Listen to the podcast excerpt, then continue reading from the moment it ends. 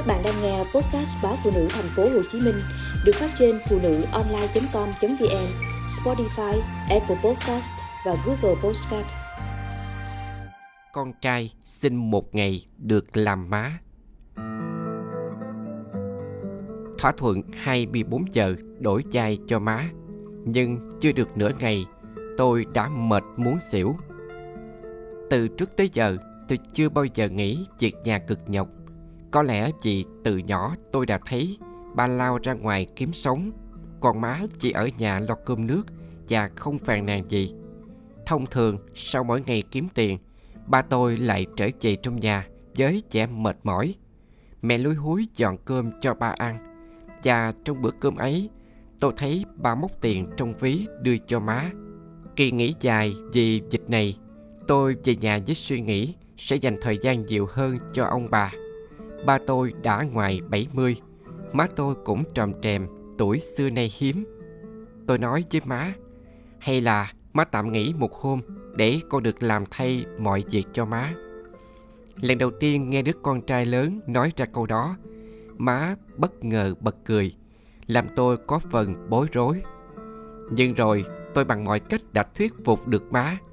Má không cần làm gì hết, Bắt đầu từ 5 giờ sáng Má chỉ thức dậy làm vệ sinh, Rồi lên ngồi bàn trên, Ngồi cùng ba, Bật tivi lên xem. Chờ con vô bếp làm cà phê, Chuẩn bị đồ ăn sáng.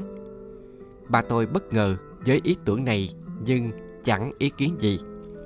Lên thành phố sống và làm việc nhiều năm, Tôi cũng ít khi về nhà. Ông bà cũng không hề trách móc tôi Vì nước mắt chảy xuôi. Rất hiếm khi rơi ngược con cái có ra sao và ở độ tuổi nào thì cha mẹ vẫn lo lắng, chứ không để con phải chăm lo. Tôi vào bếp, một chàng trai lần đầu vào bếp thì có biết bao câu hỏi vọng ngược lên nhà. Tôi hỏi má từng hũ muối, lọ đường để ở đâu. Cho đến ba má thích uống cà phê ngọt hay ít đường. Tôi làm bữa sáng trong sự hứng khởi và thú vị đến bất ngờ. Lây quay đâu khoảng nửa tiếng thì tôi cũng đã xong các món ăn và pha được hai ly cà phê mang lên cho ba má. Lần đầu tiên tôi cảm nhận được niềm vui trong mắt bậc sinh thành. Ba tôi cứ tủm tỉm cười mãi khi ông dắt xe đi xuống thềm nhà. Ba tôi là tài xế lái xe ôm và ông theo nghiệp ấy tính gần 30 năm.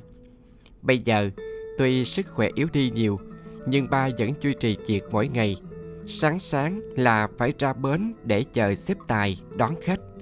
Có lần tôi bảo ba tôi, thôi đừng có chạy xe ôm nữa, kinh tế gia đình bây giờ cũng đâu đến nổi. Nhưng ba cứ ậm ừ, rồi vẫn giữ thói quen đi làm mỗi ngày như thuở nào. Ba nói cái nghề này đã giận cho số phận của ba rồi.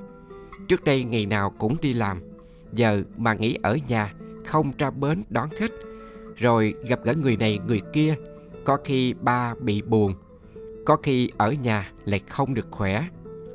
Ừ thì ba có những lựa chọn của ba Có cái lý của ba. Má nói tôi tốt nhất là cứ để ông đi làm Miễn sao ông cảm thấy vui. Trở lại câu chuyện quán đổi chai làm má của tôi. Sau khi ăn sáng Tôi nói má cứ để tôi tự tay dọn dẹp và lau rửa. Có mấy cái chén, cái đĩa với ly tách Nhiều nhặn đâu mà lo. Vậy nhưng khi nhúng tay vào làm rồi Tôi mất hơn 15 phút cho khoảng lây quay dọn rửa này. Tôi hỏi má Vậy thường sau những buổi ăn sáng uống cà phê Và lau rửa đó Thì má làm gì? Má cười chỉ ra cái sân rộng toàn cây và qua Sau đó chỉ qua cái chuồng gà Đang ồn ả tiếng gà, tiếng ngỗng. Má cười Nói để làm xong hết mớ công việc này Cũng hết hơn một tiếng đồng hồ. Tôi nhìn mặt trời Buổi sáng ở quê sao mà trong lành và mát mẻ. Việc tiếp theo của tôi ngay bây giờ đây là đi kéo đường ống nước và cắm điện cho cái máy bơm nước. Tôi thấm mệt sau một hồi làm mấy thứ mà mọi ngày tôi vẫn nghĩ là lặt vặt, chẳng có gì khó khăn hay nặng nề. Má theo dõi tôi tưới cây tưới qua và đi theo tôi ra tận chuồng gà, chỉ chỗ cất thức ăn và dặn cái nào cho bầy gà, cái nào cho mấy con ngỗng.